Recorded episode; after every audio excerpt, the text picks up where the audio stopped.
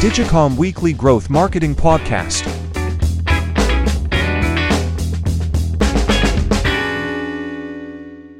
Week on our Digicom Growth Marketing podcast, we have Kira Kessler and David Kessler, who are both the founders of Rockin' Rags. I've personally worked with Kira for a number of years. She was on my team, and, and then also Kira branched out to, to go build Rockin' Rags with, with her brother David. And, you know, I've been very lucky to continue to hear about their journey. I think there's a lot about their journey that our listeners can learn from and you know very excited to have you guys on today. Kira and david thank you for joining me today on our growth marketing podcast. You know very happy that you guys were able to to jump on. You guys have a ton of experience bootstrapping Rockin' Rags and, and building it into what it is today. And i think our listeners can you know learn learn a lot from the both of you. So thanks for jumping on. Absolutely. Thanks for having us. Thanks Hemant. So before uh, we kind of jump into rock and Rags, you know, I, I obviously know a lot about you guys' backgrounds, but if you could just kind of share like each of your backgrounds and what got you into digital and ecom. Sure. So I started Rock and Rags when I was 17 with my dad. He had a record store for over 20 years. And um, with the rise of the digital age came the decline in purchasing CDs and records. So we really needed to pivot brought in clothes and relaunched my dad's CD store as Rock and Rags. really all started with an Instagram account. That's what changed everything for us and word spread rapidly through um, word of mouth marketing. From there, went to school for marketing, moved out to New York, was doing Rock and Rags the whole time, but I was lucky enough to get a job at a digital marketing agency um, where I learned the ins and outs of Facebook, Instagram, Twitter, Pinterest, you name it, marketing. I was also lucky to have a pretty great manager there, happened to be Hemant. So he taught me a lot of what I know. And I think when I came interviewing at that company, I remember you said to me, You're not going to be here forever. Like you have bigger things in your future. And I think it was really cool to come to a company where somebody believed in my dreams that at the time were still just dreams. But that was really my intro to the to digital, to paid media, marketing, etc., and then hit the ground running from there. And for me, it was a bit more technical of a start. Studied economics at University of Illinois, got really into technology, mobile apps, websites, learned to program and UI UX design. From there, started a couple mobile apps, went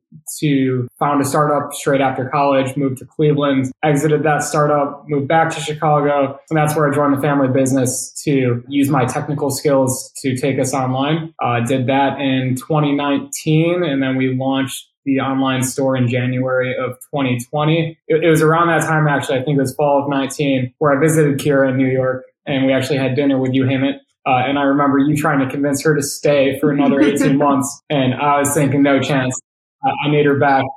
And uh, what do you know? March 2020, I, I drove out to New York, got our ass out of there, got our second full time employee. We went super viral on TikTok, and then the rest is history. Uh, scaled our operation, and I think we were kind of forced to learn more about Digicom than we ever knew, especially myself, because I didn't come from that background like Kira did. Yeah, I mean, I think let's talk a little bit about uh, going viral because, uh, you know, in the office, I would just see Kira just like looking at her phone and being like, oh my God, oh my God. And I'd be like, what, what's going on? what's going on? And, and like, you know, she'd just be going ecstatic. And, um, like, how'd you guys go viral? That was a wild experience. And I honestly, I have to give a lot of credit to David. He had read something that said getting on TikTok now in late 2019 was like investing in Apple in the it was, 80s. It was actually Gary Vee. I'm sure a lot of the listeners know Gary Vee. I'm sure Hemant does. Gary Vee had said, this was in 2019, get on TikTok, TikTok now. It's like buying real estate in Manhattan in 1898 something along those lines. So we got on TikTok. It wasn't me posting the TikToks, of course we hired a team of three college age interns who were in person for winter break uh, 2019, and that was a few weeks before launching the site. And basically, we just told them post five times a day, post whatever the hell you want. We don't care as long as we're posting. And they did that, and within a few weeks, had our first viral video, over a million views, and then throughout that whole winter and spring seemed to keep going viral, and the algorithms were friendly to us. That in turn helped our our Instagram presence and we were getting a lot more follows, a lot more engagement there. And of course, with social engagement is going to come revenue with any e-commerce business. Yeah, and I think the most wild part about that was seeing how going viral on TikTok really had this broad impact across all of our other channels. I remember in late 2019, I was just trying to get us to 10k Instagram followers, and mind you, this is seven seven, eight years of running this Instagram couldn't do it. And then come January 6th, when we actually went viral for the first time, everything changed. Our Instagram following skyrocketed. Our email subscribers went from 5,000 to 50,000 virtual, virtually overnight. so it had this really big umbrella effect on the business. Um, and that's when we learned like just how beneficial TikTok could be. And the best part of it was that we didn't need to spend upfront money because it was organic growth. Now, one thing to note is that it's not as easy to go viral today as it was back then because TikTok has become a lot more saturated in a post COVID world, but we were, we were very fortunate to get on it when we did. I think that growth, like every brand wants that type of growth and that type of interaction and engagement. And, you know, most brands have like the opposite story where it's, Hey, here's their product. Is their product market fit? We're putting a bunch of money behind it. Okay, cool. How do we get CPAs down? How do we get AOV and ROAS up? Like, you know, it, that's usually the story for a lot of brands out there. But then there are you know, the rock and Rags of the world, or, you know, even uh, for us working with the Mayfair Group or Wildflower Phone Case that, that have this like unbelievable volume of organic growth and then they launch into paid and which which is like a, a very different approach than what most entrepreneurs like that are starting uh, starting off kind of go through. And I, and, and I find that like you know pretty interesting. Tell us a little bit more about like your you know rock and Rag expansion. So like you you gave us a background on on like what Rockin' Rags is, but you know, tell us more about the stores. Tell us more about ecom ecom expansion. Because I mean, I I've seen you know your like office area and what you used to ship out of, and and then you've grown so much more from since then, right? So what has that journey been like?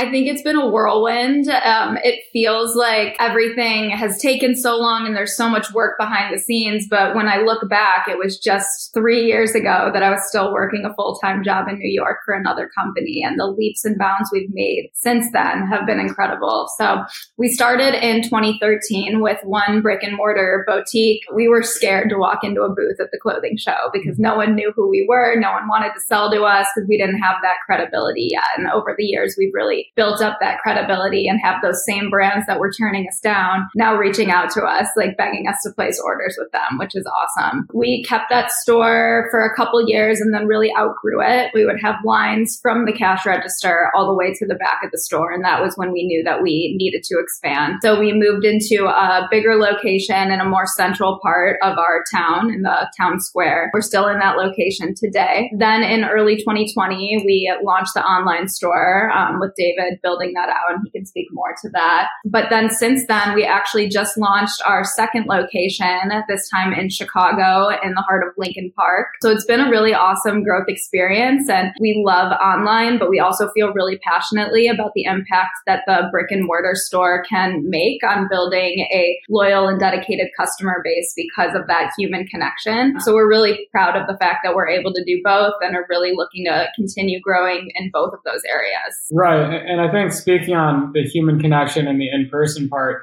uh, and circling back to going viral on TikTok, the first video that ever went viral on January 6th, like Kira said, was a video of our store. It was like a quick little five second panorama, but what really drove all that engagement was people seeing, wow, look at this awesome store that we don't have in our hometown because obviously there was only one rock and Rags at the time. And I think one of the biggest growth challenges that we've faced has been addressing national demand from going viral while only having one or two locations in the Chicago area. How do you make your customers in New York and Florida and California feel like they're a part of the and Rags family when you only have physical footing in this one area?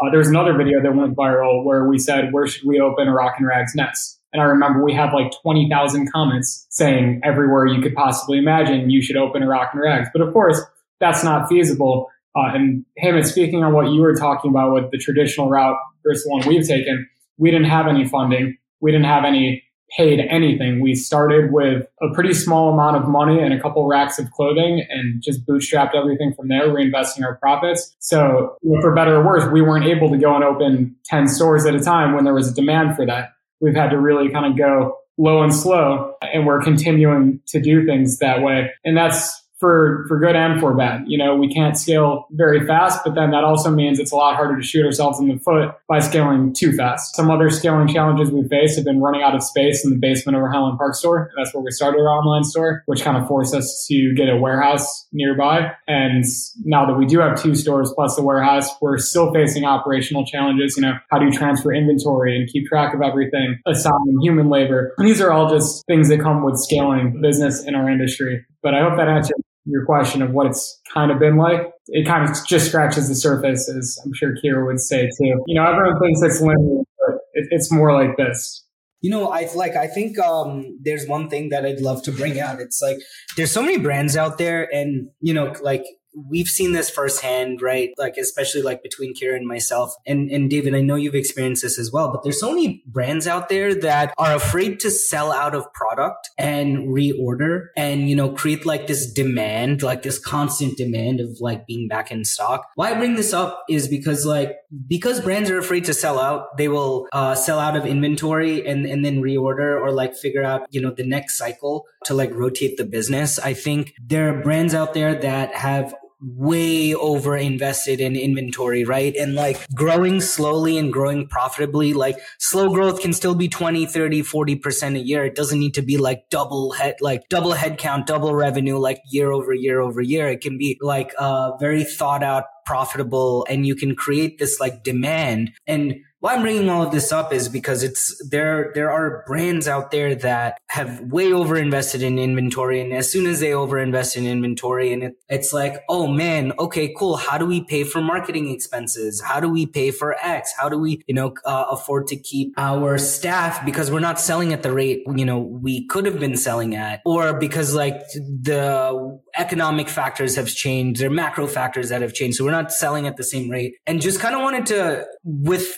presenting this problem, right, that other brands face. Like, what are, like, what are your thoughts here? Because I've seen it way too many times and it just, you know, that can, like David, you said, it could really shoot, you could really shoot yourself in the foot, right? So yeah, I think that's interesting because when, so before I worked with Hemant at the agency, I did buying for Macy's. And one of the things that they would tell us is if you sold out like over 95% of your, sold through 95% of your product, then you messed up because you're missing out on an opportunity. But then we see big department stores like that slowly trickling downwards where the smaller brands that are more in demand and exclusive and selling out of things quickly are on the rise. So I think that there's a lot to be said about causing that demand and that kind of fear of missing out mentality. People need to be way more engaged with your brand if they want to get their hands on this product.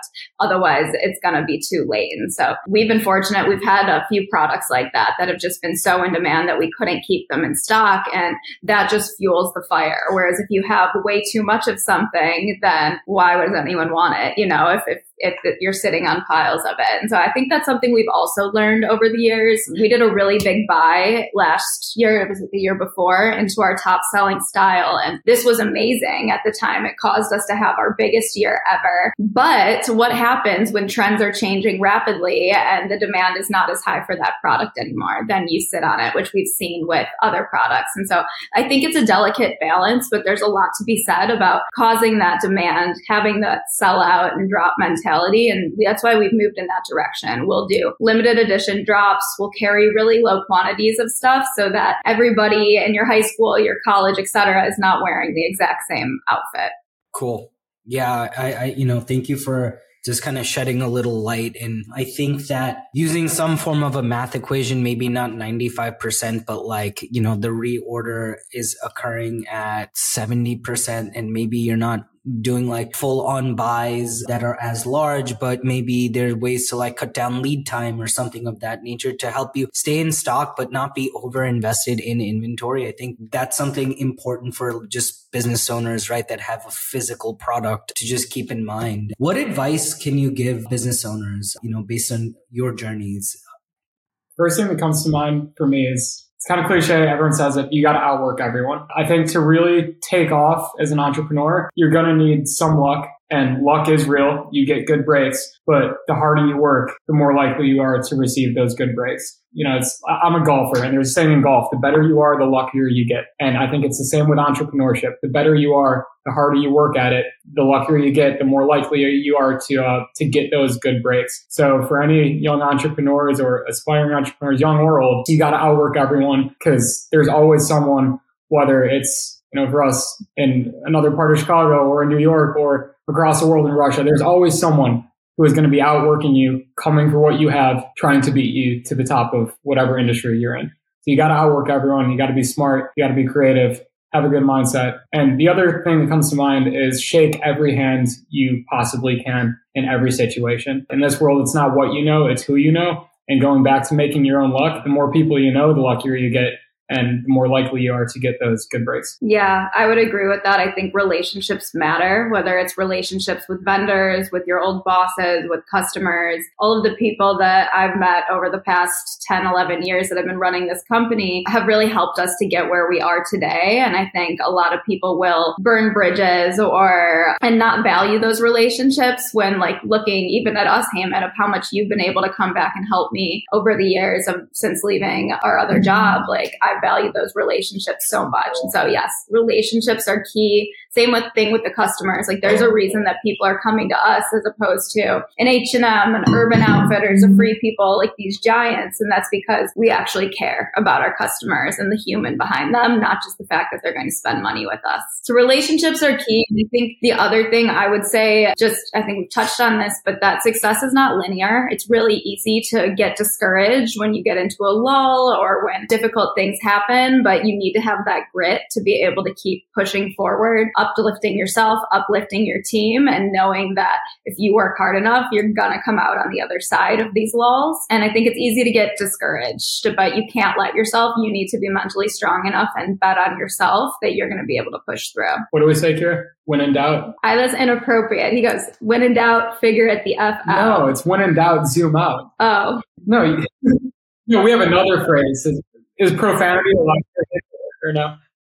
because the the phrase is "figure it the f out." That's more of a problem solving phrase. But no, speaking on uh, the ups and downs of running a business, when in doubt, zoom out is something that we we do abide by because when you're in a tough time, it's hard to lose sight of just how far you've come and just how much you've grown. So that's something that we do lean on and figure it the F out for ourselves and our employees. Yeah, but you have take a step back and look at how far you've come. I mean, it's easy for me to think, oh, we should be bigger by now. We should have done more. But then I think back to three, four years ago when I was sitting in my bed in New York, still working for someone else, hoping that this would take off someday. And it has. And so it's all about perspective and absolutely when in doubt, zoom out. Whatever little problem you're dealing with that day that feels like your world is ending, it's not. It's like, look at the grander scale of things and you'll be okay. Amazing. I think that uh, I, I agree with all of those points and just also like, you know, relationships matter. How you treat people matters. Like having those conversations or check-ins or, you know, whatever it is. I think all of that matters. And then David, also to your point, right? Like you are creating opportunities by meeting and having those relationships or outworking and you're creating opportunities naturally for yourself. And the more opportunities that there are, the luckier you can get. Or I like to say essentially the same thing, but you're putting yourself in the position to catch that break or to get lucky. Or, you know, it's the hard work that gets you there. It's just you're creating so many more opportunities. Amazing. Uh, so couple, I just got a couple questions for you guys. Couple more. Where do you, where do you see digital going in the next five years? Like digital e-com, advertising, like any take, you know, any thoughts? Where do you guys see it going? I can start with that one. So I think that personalization is key. As our technology gets smarter, we need to be able to create a, an experience for each individual that's really catered to them. So whether that means showing them products that they've viewed before or are similar to what they've viewed or sending them something that actually has their name in it and is based off the fact that you know who they are as a customer. I think at the end of the day, human nature is that we all want to feel special, but it's really difficult to feel that way when things are are just happening through online. And so how can you create those unique experiences for people that are going to make them feel like they're a part of something bigger and that you actually care about them as a person. And so I think that that is going to become more and more prevalent over the next few years for sure. That also has an effect on social media. You know, we see instead of these like short form videos that were really popping off before, we see storytelling and more relatable content. We see live selling where you can actually interact with people who are viewing your live in real time. So again, going back to that human connection and making people feel special. Agreed. And uh, also, I see it becoming more competitive. I don't think that's that's going to stop. I think it's only going to accelerate. I mean, you look back 10, 15 years, there were not that many big e-com players in the fashion industry or in most industries. In the time since then, you know, we've had Shopify blow up and make it more accessible than ever to have an e-commerce store. Everyone wants to be an entrepreneur now. Everyone wants to have their specialty, their own business, their own e-com store. And we've seen that even in the four years or so since we've started all of these small businesses popping up, which I think is great. It's really good for the industry. And you're seeing the big guys feeling it. Amazon, Walmart, Macy's, they're having to innovate to fight you know, the masses of brands like ours, but we're also having to compete with each other naturally. So I think it's a good thing. It's natural progression. Having an e-commerce business is becoming more accessible. But yeah, next five, ten years, it's only going to get more competitive and you're only going to have to work that much harder and that much smarter and that much more creatively to beat out the competition. Yeah, cool. I agree. And a big reason I agree is because your CPMs are always going up. um, cool. And then, uh, uh, the last question. What is one question you two wish that I asked you, and how would you answer it? That's a good question. I actually asked that in my interviews. Well, you're getting interviewed now. What's your response?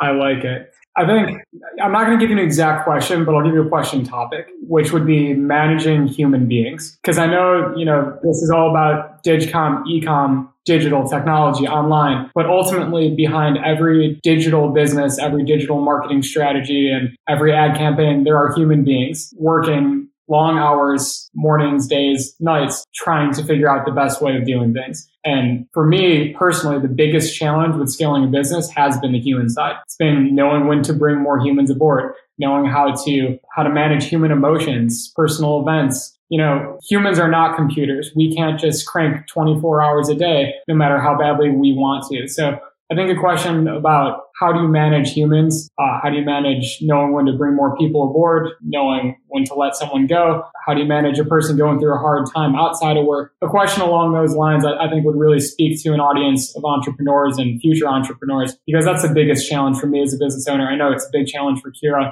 Uh, and having talked to other business owners and entrepreneurs, it's been a challenge for them as well whether they have three employees or 30,000. Yeah. And if you ask me what is the best part about running a business and what is the worst part about managing a business, the answer would be the same managing humans and the human relationship. I think it can be the most rewarding thing in the world because you're able to truly better someone's life, whether that's through knowledge or opportunities or having their voices heard. But it can also be really difficult, especially when you're a boss like David and I and Hemant, I know you are as well, who genuinely cares about your people. They are not computers. They're human beings who you really care about on a deeper, deeper level. And so how do you manage those relationships and make them as positive as possible so that everyone has a good feeling and pride in where they work and the bosses that they work for? This is uh that this is a whole nother podcast series we have to start, huh? but yeah, no, absolutely. Taking like I take a lot of pride in making sure that my team has everything they need, like from a work standpoint, but from a non-work standpoint as well. Like, are you happy? Right? Like my check-ins are, hey, what's going on? Like personally, are you happy? Are things like flowing well? And and then there's also like the business side, like, hey, I need your help here or there, or I've noticed you haven't taken a vacation, like, but the rest of the team has. Like I am like forcing you to take a vacation next month or in the next couple weeks so you can have like that time and rest. And by the way, you can still take days after. It's just you need to you need to go rest. But then there are also the difficult conversations of feedback, right? And like and so I think there's a couple different uh like I, thoughts uh around that for me personally. It's like we just did a whole leadership training, like hired a consultant to come in and teach the team. We did that for like seven to eight weeks weeks, you know, and then uh, other things. I, Kira, you know this well, very well about me. It's like, you know, taking the team out, making the team feel appreciated. Like, doesn't matter who you are, like on our team, what level you are, like, you know, the team and I, we go do karaoke, we go go karting, we go to Michelin star restaurants when we're like crushing numbers. And, you know, we do like, like, I try to give back to the team in, in, in, in that element. And as what I've noticed is, you know, as our team members integrate more into our Digicom culture, a big part of what we end up seeing happen is people care more about people on the team. And we all make sure everybody is doing well and operating. And, and I think there's something to be said of like how, like, you know, we're, we're 20 people in total. I think once we ellipse like 30, 35 people, it's going to be tough. We saw that you know, at our past uh, work, Kira, where once you break through a number, but a big part of me doing what I do is because I love doing what I do with because of the relationships and doing it with the team. So, you know, a big thing for me, it's, I always call this out is like my goal is not to be this massive agency. It's to do really good work and make sure like the team members are happy, right? And like that we're providing like education. And one day there are team members on our team that are going to springboard out into the world and go build companies like Rockin' Rags and like what you guys are doing. And, you know, I would like to hope that I've helped them just a little bit on their journey. So yeah, it's, uh, it's definitely all, we got to start a whole different podcast series. Well, you certainly helped me on on my journey, and I think one thing, like advice for other people that may be stepping into leadership roles like this, is you're not always going to get it right, and that's okay. And one of my mentors told me this: like when something does go wrong, take it as leadership training. As you said, like you know, you're not always going to be able to be perfect all the time, but you can learn from that and try to do better next time. And I think throughout your career, you're going to have those moments where you realize, you know, maybe I could have handled this situation better. I've certainly had them, but I take that in so that for the next time, I know that I can respond in a better way. And you're constantly learning and growing. Yeah. Amazing. Where can our listeners find you? So we are all over social media. Check us out on Instagram at Shop Rock and Rags, spelled like rock and roll. So R O C K N R A G S. On TikTok, we are just Rock and Rags. We're on Pinterest, LinkedIn, uh, you name it. But most importantly, check out our website, shoprockandrags.com. And we hope that you find something that you like. And if you're in the Chicago area, come say hi to us. We're either at our Highland Park store or at our Lincoln Park store in the city. And there's a good chance that you will find Kira or myself there on any given day. Amazing. Thanks for jumping on, guys. Thanks for having us, Hemant. Thank you.